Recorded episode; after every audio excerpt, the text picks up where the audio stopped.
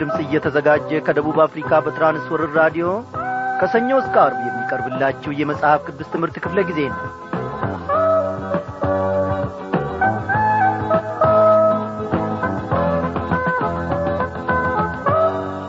እግዚአብሔር አምላካችን ታዳጊያችንና የእስራኤል ጠባቂ እነሆ ያለፉትን ቀናት ከቃሉ ማድ እየመገበን ብዙ ቁም ነገሮችን መረዳት የሚገባንን ሁሉ እያሳወቀን በሕይወታችን አንድ እርምጃን እንድናድግ ረድቶናል።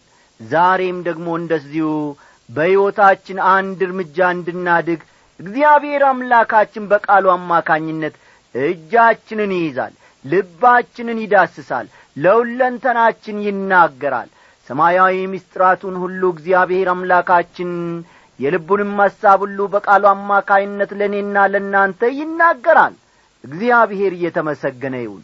እንደምን አመሻችሁ። በጌታ የተወደዳችሁ ክብራን አድማጮቼ የእግዚአብሔርን ድንቅ አሰራር ለእኔም ለእናንተም ያደረገውን ሁሉ እነሆ አስቀድሜ ልናገር ብዬ እንጂ እንደ ወትሮ ሁሉ ሰላምታይን እንዳልዘነጋው ትረዱኛላችሁ። በዛሬው ምሽት ክፍለ ጊዜ ጥናታችን የሦስተኛ ዮሐንስ መልእክትን አገባደን? ዛሬ እንግዲህ የምንመለከተው የትንቢተ ናሆምን መጽሐፍ ይሆናል ማለት ነው። ትንቢተ ናሆምን ዋናውን ከመጀመራችን በፊት ስለዚህ መጽሐፍ አንዳንድ ነገሮችን እንመለከታለን። እስቲ እንደ ወትሮ ሁሉ ዝማሬ ብንጋብዛችሁ። የኔ ምስጋና ዝናብ እንደሌለው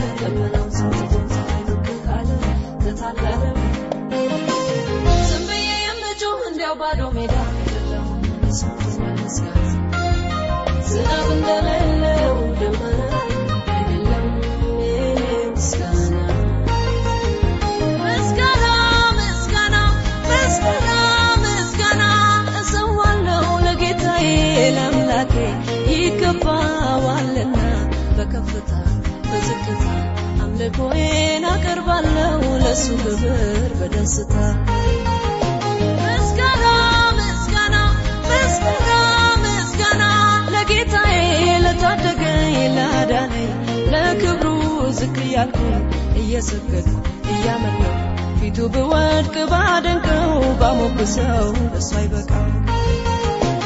የኔ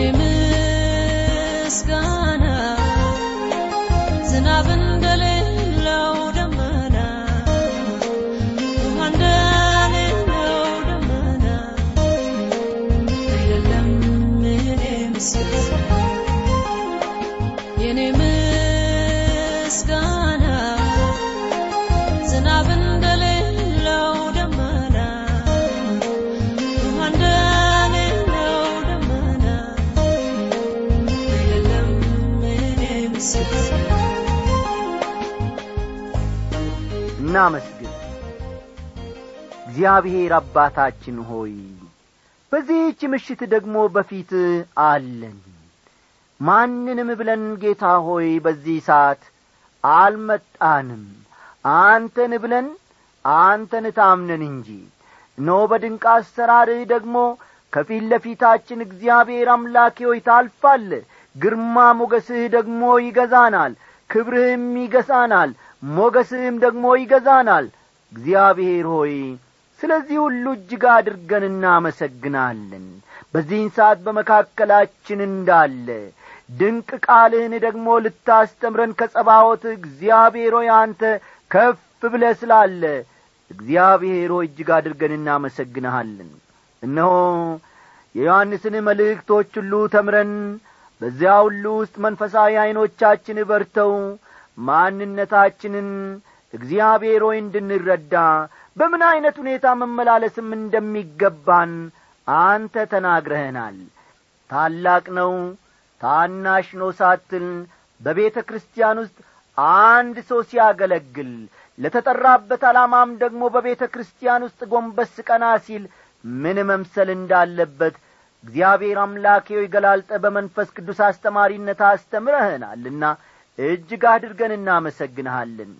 ዛሬ ብዙ አገልጋዮች የጠፉበት ነገር ግን ብዙ ምእመናን የበዙበት ጊዜ ላይ ኔ ያለ ነው እግዚአብሔር አባቴና አምላኬ ሆይ እነዚህን ምእመናን እነዚህን ልጆችን እግዚአብሔር የሚመግብ የሚያቆማቸው አገልጋይ ያስፈልገናልና ጌታ ሆይ በየማኅበረ ምእመናኑ በየጸሎት ቤቱ በየአብያተ ክርስቲያናቱ በየአጥቢያው ቤተ ክርስቲያን ጌታ ሆይ አንድን ሰው ይህንን ሕዝብህን ይህንን መንጋን ሊመራ የሚችል ታማኝን ሰው ስጠን።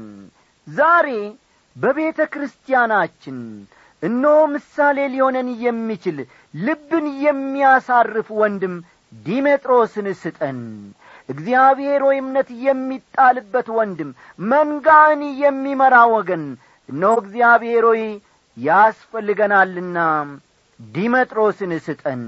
ዛሬ በቤተ ክርስቲያናችን በማኅበረ ምእመናናችን በጸሎት ቤታችን ውስጥ እናቶችን አባቶችን መቀበልና እነሆ በእውነት ሊመራ የሚችል በእህቶችና በወንድሞች እነሆ በታናናሾችና በታላላቆች ዘንድ የሚወደድ ሰው ያስፈልገናልና ጋይዮስን ስጠን የተወደደ ወንድም ጋይዮስን ስጠን እግዚአብሔር ሆይ። በቤተ ክርስቲያናችን ውስጥ ልታይ ልታይ የሚሉ ተናጋሪዎች ልዘምር ልዘምር የሚሉ የመድረክ ላይ እነሆ ጀብደኞች የመድረክ ላይ ተናጋሪዎች ራሳቸውን ከፍ ከፍ የሚያደርጉ እንደ ዲያጥራጥስ ያሉ አምባገነን መሪዎች አያስፈልጉንምና። እግዚአብሔር ሆይ ያንተ ልብ የሚያርፍበት ያንተም ሕዝብ ደግሞ ልብ የሚያርፍበት አንድን ሰው እንድታስነሳልን እንለምንሃለን። እግዚአብሔር አባቴና አምላኬ ሆይ ዛሬ ደግሞ እነሆ የትንቢተ ናሆምን መጽሐፍ እንጀምራለን። በስምህ ጀምረን በስምህ እንድንጨርስ ደግሞ እርዳን። በዚህ መጽሐፍ ውስጥ እግዚአብሔር አምላካችን ወይም ከታናሽ ጀምሮ እስከ ታላቅ ድረስ እኔንም ጨምሮ ወንድሜ ያለማየውን ጨምሮ እግዚአብሔር ሆይ ራሳችንን በዚህ ውስጥ ማየት እንድንችል ራሳችንን በዚህ ውስጥ ማግኘት የምንችል ሰዎች አድርገ ቅረጸን። ሳትናገረን ሳታስተካክለን እግዚአብሔር አባቴና አምላኬ ሆይ ለክብርህም ደግሞ የምንሆን ሰዎች አድርገ ሳትቀርጸንና ሳታበጃጀን ይህን መጽሐፍ እንዳንጨርስ እግዚአብሔር ሆይ በፊትህ እንምላለን። አቤቱ አምላካችን ሆይ ጌታ ሆይ ልመናችንን ስማ። በእውነት ቅናታችንን የልባችንን ቅናት በውስጣችን የተቀጣጠለውን ተመልከት። ሳትሰራን ለአንተም ክብር ሳታደርገን እነሆ እግዚአብሔር አምላኬ ሆይ ለአንተም ክብር ደግሞ ለመሮጥ ቃል ኪዳን ሳንገባ ይህንን መጽሐፍ እግዚአብሔር ሆይ ሳንጨርስ እርዳን። እርዳን እግዚአብሔር አምላካችን ሆይ። በእውነት ይህ የልባችንን ቅናት አንተ ተመልከት። በፊትህም ደግሞ የተሰማ የከበረ ይሁን ልመናችን። እስከ መጨረሻው ጊዜ ድረስ አንተ ከእኛ ጋር አሁን። አስተማሪው መንፈስ ቅዱስ ደግሞ የሚገባውን ሁሉ ማድረግን ያውቅበታልና በዚህን ሰዓት ወደ እኛ ላክልን። የሥጋ የደም የሆነ ነገር በጌታ በኢየሱስ ክርስቶስ ስም የፈረሰ ይሁን። ይህንን ሁሉ ስለምታደርግ ለዘላለሙ ክበር ተመስገን። በጌታችን በመድኃኒታችን በኢየሱስ ክርስቶስ ስም አሜን።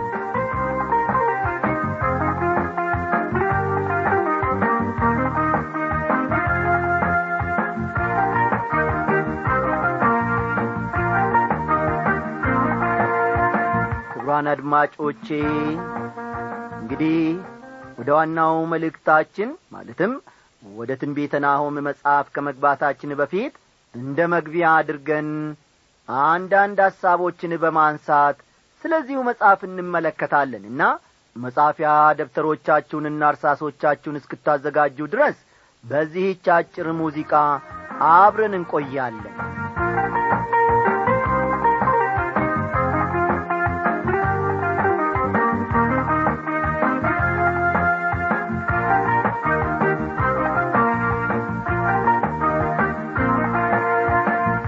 ውድ አድማጮቼ ስለ ናሆም ማንነት ያለን ዕውቀት በጣም በጥቂቱ ነው። አስተዋላችሁ አይነን ስለ ናሆም ያለን ዕውቀት በጣም በጥቂቱ ነው። ይሁን እንጂ ስለ እርሱ ብዙ አለማወቃችን ለመልእክቱ ያለንን ከፍተኛ አክብሮት አይቀንሰውም። የትንቢተ ናሆም አብይ ሐሳብ አንድና አንድ ብቻ ነው። ይኸውም በአሶር ዋና ከተማ በነነዌ ላይ ስለሚመጣው ፍርድ ማስጠንቀቅ ነው። ይህንን ነጥብ ጻፍ ጻፍ አድርጉ። የትንቢተ ናሆም አብይ ሐሳብ በአሶር ዋና ከተማ በነነዌ ላይ ስለሚመጣው ፍርድ በአሶር ዋና ከተማ በነነዌ ላይ ስለሚመጣው ፍርድ ፈጠን ፈጠን በሉ ማስጠንቀቅ ነው ማስጠንቀቅ ነው። ትንቢቱ የሚያተኩረው እዚህ ላይ እስከሆነ ድረስ እንዲሁም ትንቢቱም ሙሉ በሙሉ መፈጸሙ ግልጽ እስከሆነ ድረስ ታዲያ ለእኛ ያለው ጠቀሜታ ምንድን ነው በማለት የሚጠይቅ ሰው ሊኖር እንደሚችል አስባለሁ። ለመሆኑ ናሆም ለዚህ ዘመን የሚሆን መልእክት ይኖረዋልን የተፈጸመ ትንቢት እስከሆነ ድረስ ለዘመናችን ይህ ነው የሚባል ጠቀሜታ ሊኖረው ይችላልን? የሚሉት ጥያቄዎች እዚህ ላይ መጠቀስ መወሳት መነሳትም የሚገባቸው ናቸው። በተጨማሪም የእግዚአብሔርን ቃል ልዩ ከሚያደርጉት ነገሮች አንድ ለማንኛውም ጊዜና ስፍራ መልእክት ያለው መሆኑ ነውን የሚሉት ጥያቄዎች እዚህ ላይ ተደምረውና ተደማምረው ይቀርባሉ። አንዳንድ ጊዜ በግለሰብ ደረጃ እግዚአብሔር ይናገረናል። አንዳንዴም በማኅበረሰብ ወይም በአገር ደረጃም ይናገረናል። ስለ ትንቢቱ ጻፊ በተመለከተ ቀጥሎ ያለውን አብረን እናያለን። የትንቢቱ ጻፊ ናሆም ሲሆን የትንቢቱ ጻፊ ናሆም ሲሆን የስሙ ትርጉም ደግሞ አጽናኝ ማለት ነው። ናሆም ማለት አጽናኝ ማለት ነው። ሆኖም ስለ ፍርድ እየተናገረ መሆኑን ነው የምናውቀው። ታዲያ የስሙ ትርጉም ምክንያታዊ የሚሆነው ምኑ ላይ ነው? አበበ ትሉኝ ይሆናል። ስሙ እንደሚያመለክተው የማጽናናት አቅሙ እምን ድረስ ነው? ይህን የሚወስነው ስለ ፍርድ ያለን ግንዛቤ ወይም ስለ ፍርዱ ዐይነት ያለን አመለካከት ነው። ተመልከቱ። ይህንን የሚወስነው ስለ ፍርድ ያለን ግንዛቤ ወይም ስለ ፍርዱ ዐይነት ያለን አመለካከት ነው ለምሳሌ ያክል እግዚአብሔር ጠላታችሁ ላይ ሊፈርድ ነው እንበል። ሲረግጣችሁ ሲጨቁናችሁና ሲበድላችሁ በኖረ ጠላት ፊት እግዚአብሔር በበቀል ሊነሣ ነው እንበል። እንዲህ ከሆነ ደግሞ ለእናንተ ፍርድ የሚያስፈራና የሚያስደነግጥ ሳይሆን የሚያጽናና ልብን የሚያሳርፍ ነው የሚሆነው። የናውም ማንነት መጀመሪያው ቁጥር ላይ ተገልጾ እናገኛለን። ስለ ነነዌ የተነገረ ሸክም የቆሻዊው የናሆም የራእዩ መጽሐፍ ይህ ነው ይላል። ለመሆኑ ኤልቆሺ የምትገኘው የት ነው? ስለዚህች አገር ወይም ስፍራ የተለያየ አመለካከት ሊቀርብ ይችላል። የሚከተሉት ጥቂቶቹ ናቸው። አንደኛ የጥንታዊቷ ነነዌ ፍርስራሽ ካለበት ስፍራ አጠገብ ኤልቆሼ የምትባል ስፍራ ነበረች። የጥንታዊቷ ነነዌ ፍርስራሽ ካለበት ስፍራ አጠገብ ፈጠን ፈጠን በሉ። ፍርስራሽ ካለበት ስፍራ አጠገብ ኤልቆሼ የምትባል ከተማ ነበረች ወይም ቦታ ነበረች ምናልባትም ናኦም በዚያ ስፍራ ሳይኖር አልቀረም ዳንኤል ለባቢሎን እንዳደረገው ሁሉ ናኦምም ለነነዌ ትንቢት የተናገረው እዚያ ሆኖ ነበር ተብሎ ይታሰባል። በበኩሌ ግን ይህ ትክክል ነው ብዬ አላስብም። ምክንያቱም ትንቢተ ናሆም ዳር እስከ ዳር ብናነብ እንኳ ይህን ግምት የሚደግፍ አንድም ምክንያት ማቅረብ የማይቻል በመሆኑ ነው።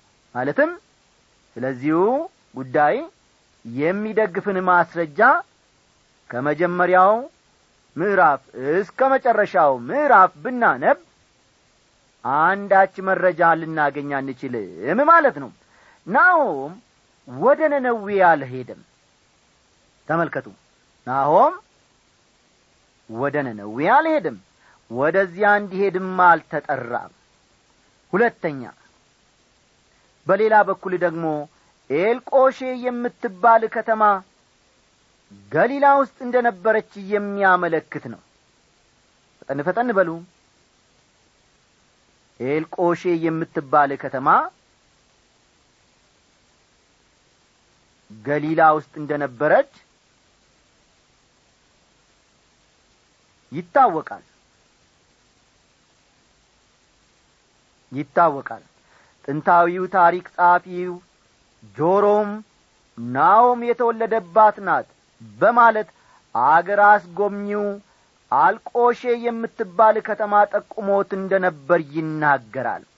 እኔ ራሴ አሉ አንድ ጊዜ ዕውቁ የመጽሐፍ ቅዱስ ምሁር ዶክተር መጊ እኔ ራሴ እዚያ በነበርኩበት ጊዜ የናኦም ትውልድ ስፍራ ናት ተብላ የምትታሰብ ከተማ ሰዎች አሳይተውኛል ሲሉ መሰከሩልን። ሦስተኛ በሦስተኛ ደረጃ ደግሞ ይሁዳ ውስጥ ኤልቆሼ የምትባል ስፍራ እንደ ነበረች ታሪክ ያመለክታል። ይሁዳ ውስጥ ኤልቆሼ የምትባል ስፍራ እንደ ነበረች ታሪክ ይመዘግባል። ኤልቆሼ በጣም የተለመደ ስም ስለ ነበር በዚህ ስም የሚጠሩ የተለያዩ ቦታዎችን መጠቆም ይቻላል።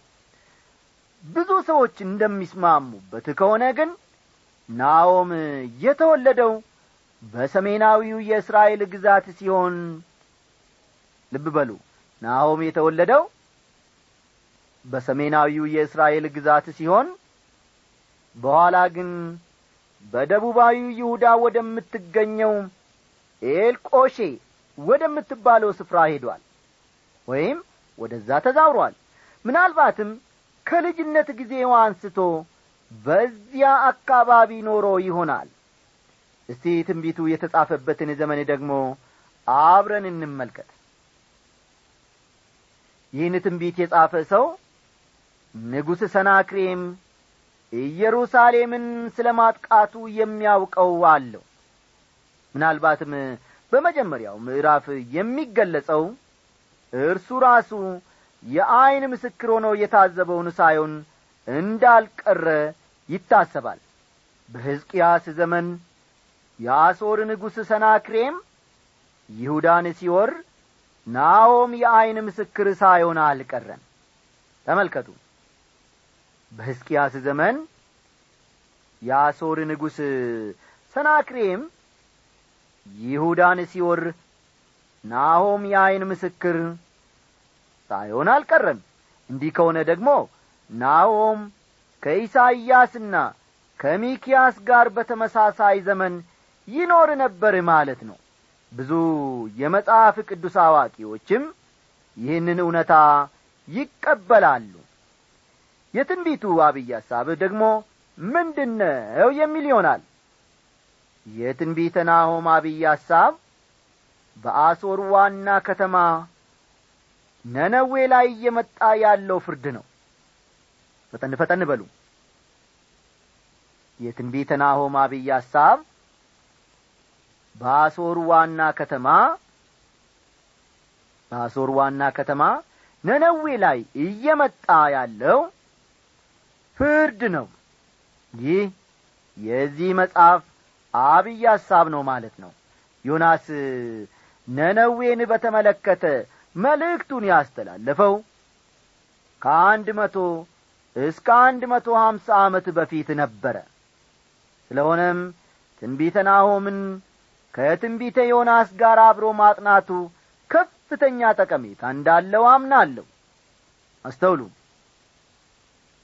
ትንቢተ ናሆምን ከትንቢተ ዮናስ ጋር አብሮ ማጥናቱ ከፍተኛ ጠቀሜታ እንዳለው አምናለሁ። ናሆም በሕዝቅያስ ዘመን የተፈጸመውን የሰሜናዊው እስራኤልን መደምሰስ በዐይኖቹ ሳያይ አልቀርም።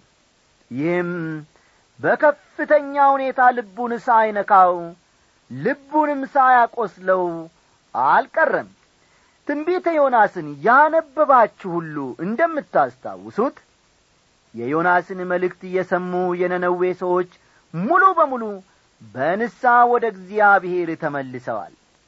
ሰዎች መቶ በመቶ ወደ እግዚአብሔር የተመለሱበት ጊዜ በፍጹም በዓለም ታሪክ ታይቶ አያውቅም።